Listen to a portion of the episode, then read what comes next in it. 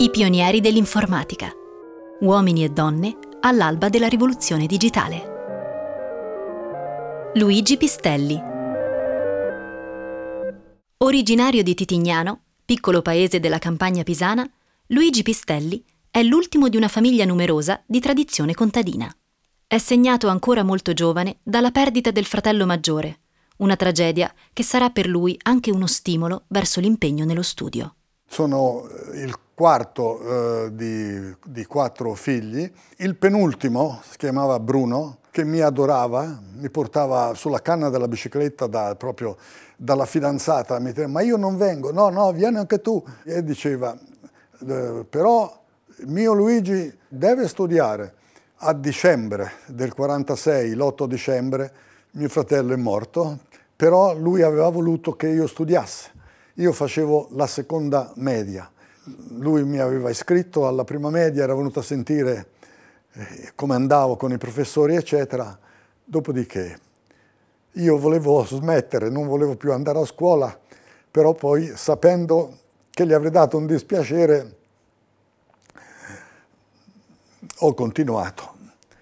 È il premio Nobel Carlo Rubbia, suo professore di fisica al primo anno di ingegneria, a suggerire a Pistelli di provare il colloquio per l'ingresso all'Istituto di Eccellenza Antonio Pacinotti, l'attuale Scuola Superiore Sant'Anna. Mi sono iscritto a ingegneria, frequentando il primo anno eh, ho trovato eh, persone, Rubbia che ha fatto il biennio, Rubbia faceva fisica. E, ho detto, ma, voi, ma tu perché non sei andato? Ma se tu sei stato primo del liceo, sei stato, ma perché non vai alla, alla Pacinotti in Piazza dei Cavalieri? Avevo fatto il primo anno, eh, avevo preso 4,30 e un 27, per cui già mi presentavo bene come, poi ho avuto un colloquio fatto bene e sono entrato alla Pacinotti. A metà anni 50 Pistelli incrocia la collaborazione fra l'Ateneo Pisano e la Olivetti. Fra i due gruppi di ricerca sceglierà quello universitario, nonostante l'ingresso nel laboratorio di Barbaricina, messo in piedi dall'azienda di Ivrea, offrisse uno stipendio ben più alto. Sapevo che la Olivetti aveva sovvenzionato eh, questa ricerca, allora sono andato eh, a Milano e ho incontrato Tuffarelli e dice, ah sì, ma tu sei fortunato perché noi abbiamo il gruppo a Barbarecina, quindi se vieni, no, ma io non vorrei andare, all'università. Ma perché? Hai soldi da buttare via? No, proprio no. Ma, e allora perché? Sai quanto ti danno all'università? Sì, 62 mila lire. Ma noi sai quanto ne diamo? Tre volte tanto. 180 e rotti. E allora? No, ma io vorrei andare là. Ma perché? Senta, laggiù sono quattro, Cecchini, Gerace, Falleni e Sabatini. Hanno intenzione di prenderne altri due o tre. Eh, io voglio andare là perché con 5, 6, 7 persone io la faccio la calcolatrice. Voi siete 28 se non sbaglio, però 28 cosa mi mettono a fare? Mi mettono a saldare i componenti. Lui mi guarda, Tuffarelli fa, complimenti, ha ragione, vada quando è disponibile, quando crede di aver terminato eh, la sua eh, missione, eh, venga e c'è sempre un posto per lei. Il team di lavoro dell'università procede alla costruzione della calcolatrice elettronica pisana. Le componenti principali sono quattro, ognuna affidata alla cura di un responsabile. La macchina era divisa eh, sostanzialmente in quattro parti. La parte più importante e quella più intelligente era l'unità aritmetica, quella che dava gli ordini al, a, a, a, tutto il resto e che stata, era l'unica che è stata fatta a transistor ed era quella presa da Gerace. Poi c'era la memoria nuclei di 4K di 36 bit fatta da Cecchini, poi c'era il tamburo magnetico fatto da Falleni in un livornese e quando sono arrivato io, er, loro erano quattro se non sbaglio, c'era Sabadini che però aiutava un po' tutti, era rimasto ehm, da fare i governi delle periferiche di ingresso-uscita, eh, della telescrivente, di una stampante, di un eh, nastro a fuoriquadri e del temporizzatore che scansiva i tempi di tutta eh, la macchina. E quando sono arrivato, dopo due mesi dicevo, oh, ma adesso la pacchia è finita, eh? ora c'è rimasto questo, ti fai questi governi e il temporizzatore. Nel frattempo era venuto, sono venuti subito dopo, De Notte, è stato lui si è affiancato a Gerace a fare la parte intelligente della macchina e poi Braito è stato affiancato a Cecchini a fare la memoria. Quindi la macchina era divisa in quattro parti. Il lavoro è intenso, ma si svolge in un'atmosfera che combina collaborazione e autonomia e grande flessibilità nelle direttive.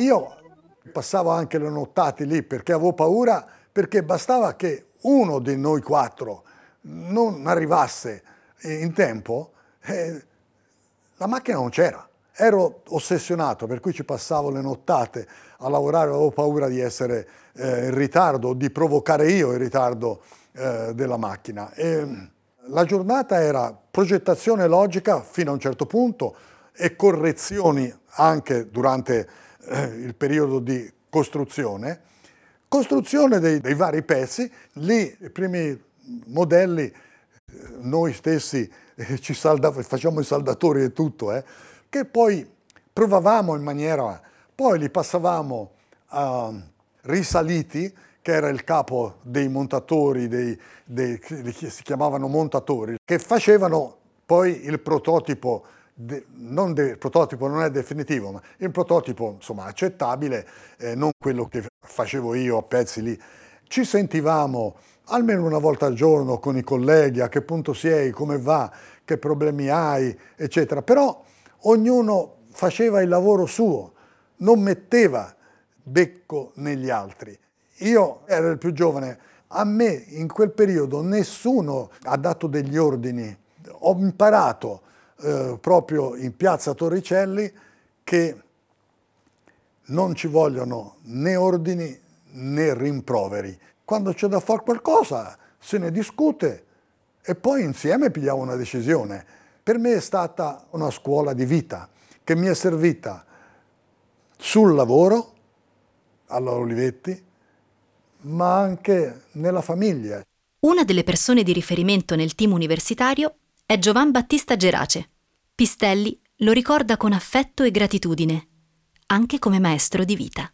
Gerace era una persona, una persona eccezionale. Mi ha assunto con versi, credo, eh, però il contatto l'ho avuto con Gerace, Gerace che, che, mi ha voluto. Sono stato due o tre mesi, dopo due o tre mesi dice ora basta, adesso stufo. Eh, e voleva anche perché credeva in me, magari, magari ovviamente se no non l'avrebbe fatto, ma voleva darmi la soddisfazione di fare una parte proprio per mio conto, non con un, un altro sopra. Poi non, non mi ha mai... Pistelli, io non ti dico niente, non vengo mai a chiederti, tu sappi che se hai bisogno di confrontarti, io ci sono, ma sei tu che devi venire a dirmelo. Questo eh, dice, sei tu che devi venire a chiedermelo. E io questo modo di comportarmi con i miei collaboratori l'ho fatto con tutti, l'ho fatto, con tutti, con tutti, operai e tutti.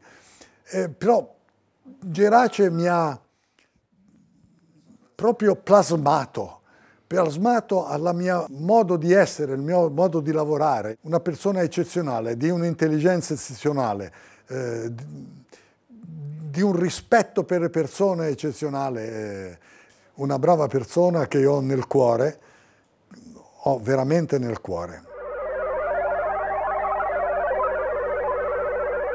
Pistelli e gli altri ingegneri e tecnici sono al lavoro in piazza Torricelli, presso l'Istituto di Fisica, dove viene assemblato il calcolatore, mentre è in piazza Solferino, vicino al ponte sull'Arno, che agisce la squadra dell'università addetta allo sviluppo dei programmi. C'era il gruppo dei softwareisti, ma erano vicino al ponte Solferino, da un'altra parte. Venivano a rompere le scatole scherzosamente, in particolare Alfonso Caracciolo ci pigliava in giro e mi e ma la macchina, ma quando avete finito? Ma qui, ma là, ma sotto, ma sopra? E un giorno me lo ricordo come fosse ora si chiamava Alfonso, no? Allora avete finito? Ma allora Gerace fa, Alfonso, Quanto sei strano. Quello dei programmatori è un reparto destinato ad avere grande sviluppo, anche dopo la realizzazione della CEP.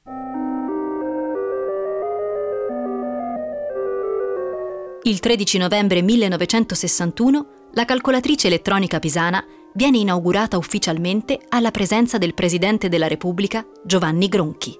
L'inaugurazione della CEP è stata una cosa che ci ha, giustamente o meno, non lo so, un po' reso orgogliosi di quello che avevamo fatto, perché fino a quel momento era una cosa vissuta tra, tra di noi proprio, eh, tra di noi così. E visto che si scomodava il Presidente eh, della Repubblica, eccetera, ci ha un pochino reso orgogliosi di quello che avevamo fatto, che onestamente forse non ci eravamo neanche eh, resi conto. La cosa è stata importante, importante anche per l'università in sé, perché mh, certamente gliene è venuto una ricaduta all'università in termini di fama, di, di, di importanza eh, quindi di adesioni di studenti che venivano a Pisa per la, mh, proprio perché sede della CEP e così via. Poi, mentre il gruppo che ha costruito la macchina, la parte hardware, si è disfatto, eh, Geraci è rimasto insegnante universitario come altri, eccetera, è andato avanti molto forte il gruppo di software, perché a quel punto c'era bisogno di, di utilizzare la macchina. La calcolatrice elettronica pisana sarà utilizzata per quasi un decennio per programmi di carattere soprattutto scientifico. Pistelli rimane per un periodo a curarne il funzionamento hardware e la manutenzione, ricordando l'estrema fragilità della struttura. Una volta costruita la macchina, venuto Gronchi, eccetera, ho deciso di rimanere un, un, anno a fare l'assistenza alla macchina perché io conoscevo ovviamente le parti che avevo fatto, ma non le altre, la memoria, il tamburo magnetico. E quindi sono voluto rimanere un anno. È stato una cosa terribile. Bastava camminare e le macchine si fermavano perché erano telaietti infilati nella spina. Se uno camminava, il telaietto si muoveva e non faceva contatto e uno diventava pazzo, pazzo a rimettere, eh, a, a trovare quale telaietto era, perché erano armadi pieni. Il calcolatore dell'università, in gran parte a valvole, ha il fulcro del suo valore nell'aver formato una generazione di ricercatori nel nascente settore dell'informatica. È un esemplare unico, destinato alla ricerca e non alla commercializzazione. Nel laboratorio di Barbaricina, il gruppo Olivetti, coordinato da Mario Ciu, ha invece scelto di passare interamente ai transistor, una scelta che dal punto di vista imprenditoriale si rivelerà provvidenziale anche agli occhi di Pistelli, che sottolinea il carattere di prototipo essenzialmente scientifico della CEP. La CEP è stata fatta in esemplare unico con chi l'aveva costruita dedicato alla manutenzione, ma vi immaginate un calcolatore fatto per essere venduto a, a, a chilometri, centinaia di chilometri di distanza, la prima è andata alla Marzotto, la prima no, 9003, come facevano? Era impossibile mantenerla. Per cui se Chu non avesse avuto la lungimiranza di capire questo, non avrebbe fatto i transistor e la cosa sarebbe chiusa lì. Alla lungimiranza di Chu si deve la scelta di passare ai transistor, convincendo collaboratori che nutrono riserve e dubbi, anche perché la transizione comporta il ripartire quasi da zero con la progettazione. Aveva paura che i suoi collaboratori eh, non accettassero la cosa perché erano vicini alla macchina funzionante e lì si, tra si, trattava di ricominciare da capo. Ciu li ha convocati, l'ha spiegato e si dice che eh, lui è rimasto in riunione con loro finché le persone non sono state convinte della correttezza della decisione presa, eh, presa da Ciu. Nell'assetto definitivo, la calcolatrice elettronica pisana utilizza in maniera minima i transistor, mentre buona parte della macchina utilizza le valvole.